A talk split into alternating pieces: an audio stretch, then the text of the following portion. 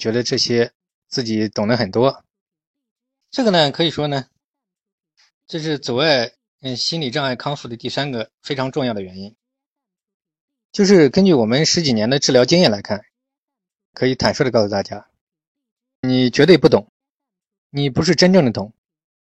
如果你真正懂，你早就好了。因为每个人嘛都有他的盲点嘛。我们讲心理障碍康复，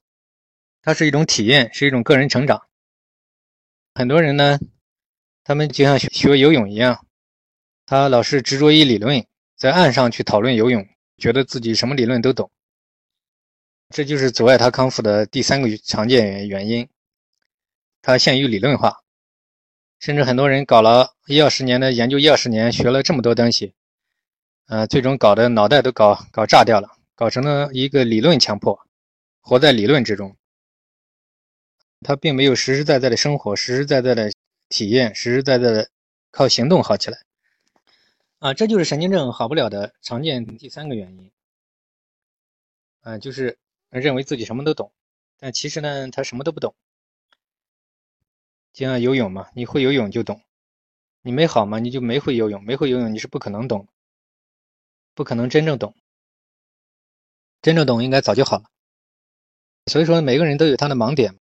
所以他我上次讲座也讲到，他就是他自己之所以老是走不出来，因为他每个人都有他的盲点。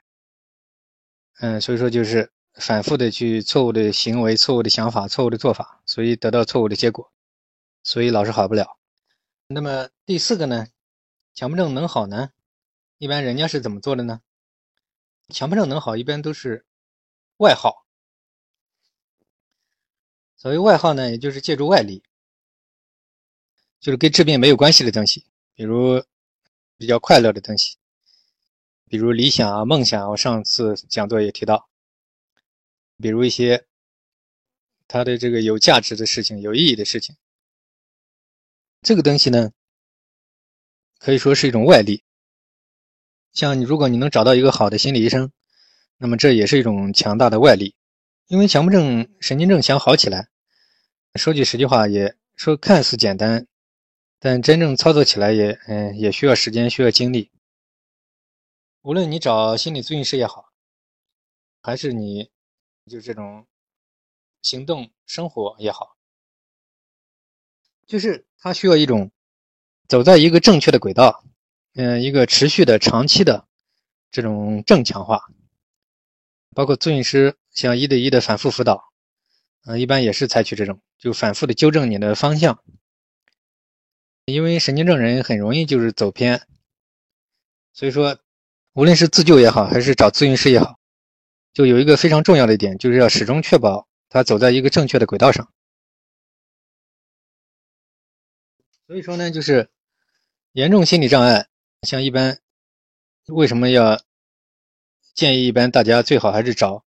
呃，不一定找我们，但是建议你一定要找一个适合你的医生，这样比较好。这是因为就是这种问题呢，因为确实很难解决，千言难愈。因为它里面有很多关键的点，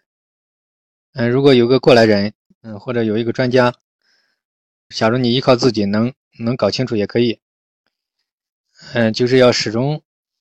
反复正强化，经常纠正，